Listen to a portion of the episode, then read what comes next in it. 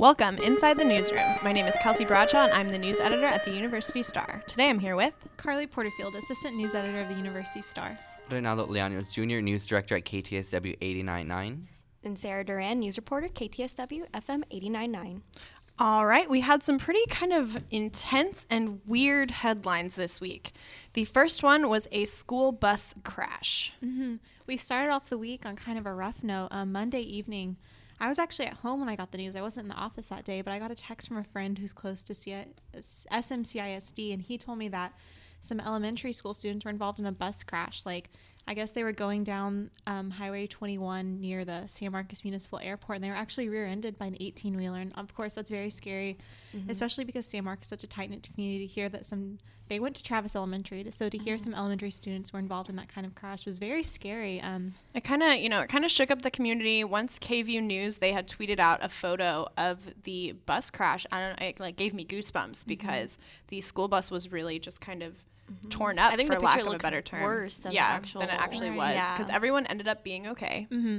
They took ten kids to the Central Texas Medical Center with minor injuries, and thankfully they were all okay. Um, the act, but the driver of the truck, the 18 wheeler that hit the school bus, was transported to um, Brackenridge in Austin, which usually means that they had more serious injuries. And we haven't heard any news of what happened since then, so hopefully they're okay too. Mm-hmm. And I mean, the accident, like you all said, I mean, st- happened at around 5:15 on Highway 21, um, near the Gary Job Corps entrance. But thankfully, I mean, the well, not thankfully, but I mean, the the the, the injuries to the ch- children were not um, major or anything like that. They were all released at the hospital by 9 p.m. that same night. So thank thankfully, I mean, and nothing the principal stayed at the hospital as well. Yeah, yeah. Travis Elementary principal Nikki Konecki stayed at the hospital until all the children were released. So I mean, that on her behalf was just, I mean, really remarkable in my opinion, at least. That really is. I don't know. That's just like a nice, because you know that's a horrible thing that happened, mm-hmm. and that's just like a nice way for that kind of news piece to end. Was just mm-hmm. that all of the children were okay, and the principal stayed all night just to make mm-hmm. sure. Which, mm-hmm. Side note, that's why we should pay teachers more. Right. But you know, whatever. uh-huh. I just can't imagine how scary it must have been for those yeah. parents to get a call like your kid's in the hospital. So yeah. I think to have the principal there was probably very um, kind of relaxing, calming, yeah, yeah, calming for definitely the kids and the kids themselves. I'm sure they were freaked out. I mean, yeah. they're just like babies at that and age. that's something too, where like with San Marcos. I mean, some unpredictable things happen every week as far as news goes, but with this, this does not happen here all of the time, whereas it does kind of in larger cities. You mm-hmm. hear about mm-hmm. car crashes mm-hmm. and bus crashes all the time, but with this, it was kind of like, oh my goodness, I don't, this is terrible. Like, this is awful. So, yeah. yeah. And the second press release didn't really give us any extra information about that the city had sent out about the driver because we're not sure like what kind of condition he was in, if he was in any sort of condition while he was driving. Um, we just know that he was taken to Brackenridge. So mm-hmm. it'll be interesting to see as like this week goes on if we can get any updates mm-hmm. on that. Mm-hmm. Moving on to kind of the most bizarre thing I think that we've talked about on this podcast. On Tuesday, the city's website went offline after a hacker made threats to shut it down because of a 2013 incident involving a San Marcos police officer. So, the, I, this is okay. This is kind of a weird thing. It's kind of silly. It's kind of funny. Um, so what happened was was that a video was posted to YouTube on Tuesday by the alleged hacker who calls themselves. We're not sure if it's he or she or if it's multiple people. The Bitcoin Baron. Um, and the hacker said that they would attack the San Marcos website nonstop in retribution for a violent assault on a Texas State alumna by Corporal James Palermo, former San Marcos Police Department um, police officer.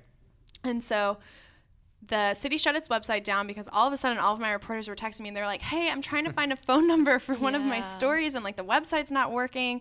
And john wilcox who's been on the podcast before he was texting me he was like hey someone named the bitcoin baron is like taking over the city's website. And i was like in class and i was like what is going on?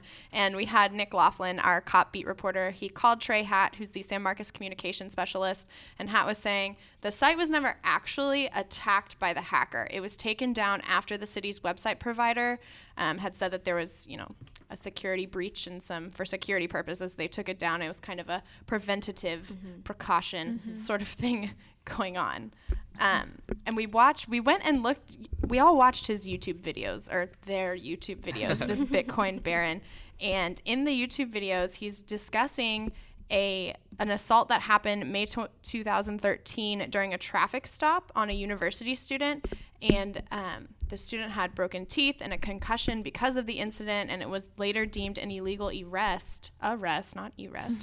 and Palermo is no longer with SMPD, so we're all kind of confused because it's you know we're kind of going on two years after this. I mean, Bitcoin Baron, I mean, it's obvious what he says in the video that he is not aware that Palermo is no longer with SMPD because he says, like, I'm here to tell you that you're employing an officer that committed acts of violence. Like, basically saying, like, I bet you know the, what he did and you're still employing him, but Yeah. they're not. Like, he was charged with, yeah, you know, he's- he's beating out this female student Yeah. down. Yeah, so I just wish Bitcoin Baron read the Star or listened to KTSW and then he wouldn't look so well, dumb. hopefully he listens to podcasts because maybe he'll know now. That's the other thing too is there appears to have been no research done because we've done many like we covered this incident the star covered this incident KTSW covered this incident back in 2013 we mentioned it in one of our police brutality articles that we did last semester whenever we were talking about um, the incidents in Ferguson and we were localizing it and so just a simple simple Google search Yes. Could have told the Bitcoin Baron that Palermo was no longer with SMPD and there would be no reason to attack the city's website. yeah. So it's, I, I, I don't know. I'm also just curious as to like what Bitcoin's criteria is for like choosing to hack websites or attempting to hack websites like because what city next? Yeah, because, and, like, like- does he have a special connection? yeah. because I like I mean like looking at their YouTube page, you know what I mean? They have like different like titles. Like the first one is like Bitcoin Baron is untraceable. Another one is like Im- image controllers hashtag offline. And then another one I saw was like I I can get away with everything and the FBI can't stop me. So like I want and I, I don't know. I wonder And he what plays the League of criteria is. Yeah. like looking at And his page. Everyone who listens to our podcast right now, you guys should definitely go and look up the Bitcoin Baron's YouTube page. Not to give him like a promo here or anything, but it's super interesting. Um, the video that he posted, they posted. I keep saying he. I don't know if it's he. Um, that they posted on Tuesday. It has photographs of the university student that was assaulted with their broken teeth and like bloody kind of face, and it's kind of it's It's kind of shaking. I yeah. watched the video right before we went on the podcast, which probably wasn't the best idea, but um, it's definitely something to take a look at. And it already has over 6,000 views Oh, wow. on his YouTube page. Yeah. So that's very. I mean, this story was picked up all over Austin, and I mean, everyone was trying to figure out what happened, but I, So I guess he got what he wanted. Yeah, Maybe a got little the bit of publicity. publicity. but Yeah. I just hope that next time this person decides to try to hack a city website, it's a city that like actually had an issue. Like I don't just don't know why you picked. San like the issue Marcos. is taken care of. There was no need for this Mhm. video, and in the video, it's so like stra- it's unsettling because the voice is a computerized voice. It sounds like a computer. And is they didn't really off what he pronounce San, wrote. San Marcos correctly, No. but that's just that's just Well, if he doesn't read the newspaper, you know, Yeah. might not be Just like a simple Google search. Like, I like, know. How do be you how are you hacking websites, but you don't know how to like Yeah. type up like San Yeah. Marcos police officer? Yeah, all you had to do was search the guy's last name into Google, and like that would anyway. Yeah, and, and, I anyway. mean, and speaking like to Trey Hatt, you know, um, like we talked about, like right now, I mean, it's like three years later, or like several Yeah. several years later, you know, since the inc- incident happened, and I asked, I had asked Trey, had this ever happened before? Has anything like this ever happened before? And he said no, like not to his knowledge, and it was just a complete surprise to him, you know, that several years later, this group is claiming that they're Yeah. hacking because of this reason. Yeah. But I mean, Yeah. And I thankfully, think it's funny too. Like, is, was nothing else going on in San Marcos that someone was like, you know what, today's the liven it day. like, I'm gonna hack Yeah. the city's website. Yeah. we really are in the future though. Like whoever thought that like San Marcos, Texas would ever get hacked, you know? Mhm, Like- mhm. especially our city, Hashtag current Bitcoin city Baron. website. Right. Yeah. but on a positive note, the the um the website's back up and running again, so there's no problems with that right now, and we'll see if they continue to um their threats. And then our, our quote of the week actually comes from from Bitcoin Baron, and I'm actually yeah I'm quoting the I'm quoting their YouTube video.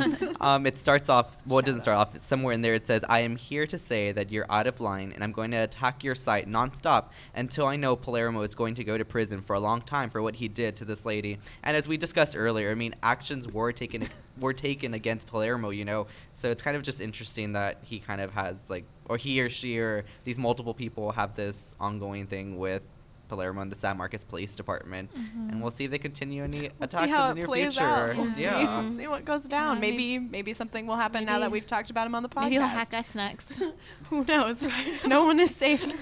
um, our the University Stars quote of the week actually comes from a different story, and it's from John Wilcox. Again, he wrote a story, kind of trying to compare enrollment rates at the school to how many apartment complexes are in San Marcos, just because it feels like every single day a new apartment is popping up, new mm-hmm. student housing is p- popping up somewhere, and it's just kind of like, is it necessary? Do we need it?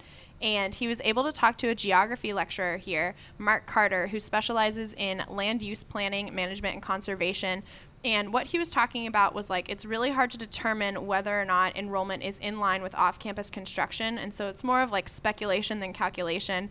And so in our quote of the week, what he said was, Believe me, if I had that crystal ball, President Denise Trauth would have me right next to her all day long, and I would be her special assistant for magical powers.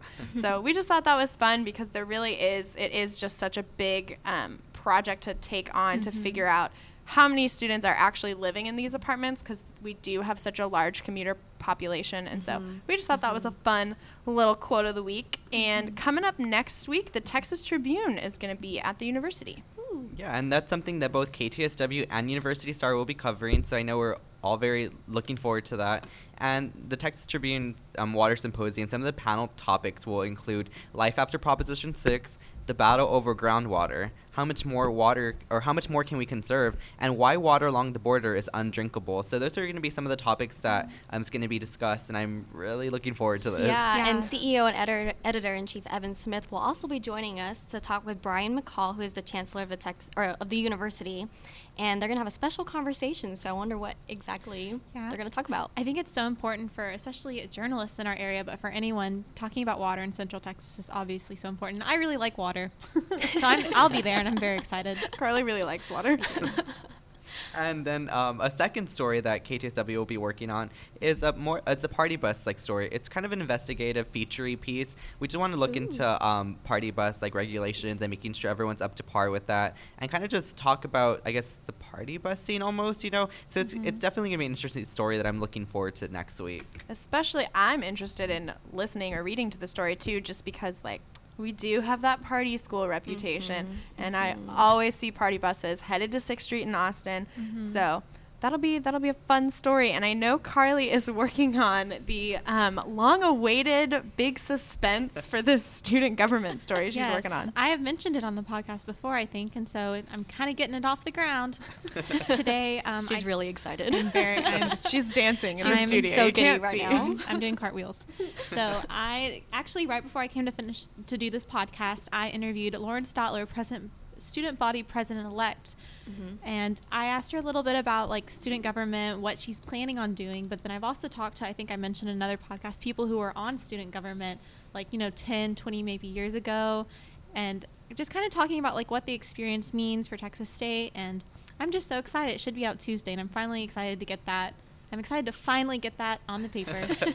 Will you be tweeting out the story? Like, will you be tweeting out a link? yes, perhaps I will. Um, speaking of Twitter, I just changed my Twitter handle um, to Reporter Field, which is a, of the week. yes, which is a pun. So you can follow Moving me. Because her last name is Porterfield, Porterfield. and she's a reporter. Get so it? it's Reporter Field. Yes. Um, after consulting with my counsel, I decided to make that change. So, We're feeling a little Yeah. silly today. so Kelsey, what are you doing next week? um, I'm actually working on a story about trees on a completely that is like opposite of student government. Talking about trees, the university was just recognized for being a tree campus for 2014, and I'm just going to be kind of figuring out what that means. Um, and I know this seems kind of silly because again, it's about trees, and you would never think that you could go very in depth, I guess, unless you know you're doing something on trees. But I, when I was a photography major for like all of five seconds, I was obsessed with taking photos of trees. Like that was my thing. That was like what I was gonna make my fortune on. And it obviously did not work out. Um, so I'm kind of reliving that by doing this story on trees, and I'm talking to the president of the botany club, and we also have a tree advisory council here at the university. Huh. Wow, that's And interesting. Yeah, I didn't know there's like a large group, like 10 people who I guess make decisions on trees on campus. so that'll be a fun story too. And I guess that's all we have for this week. Um, thanks for joining us, as always, on Inside the Newsroom. Be sure to look for us every Friday on iTunes, SoundCloud, and the University Star and KTSW's website. Leave any questions or comments on the Star's website or tweet at us using the hashtag NewsroomTXST. Don't forget to pick up the University Star and listen to KTSW every week.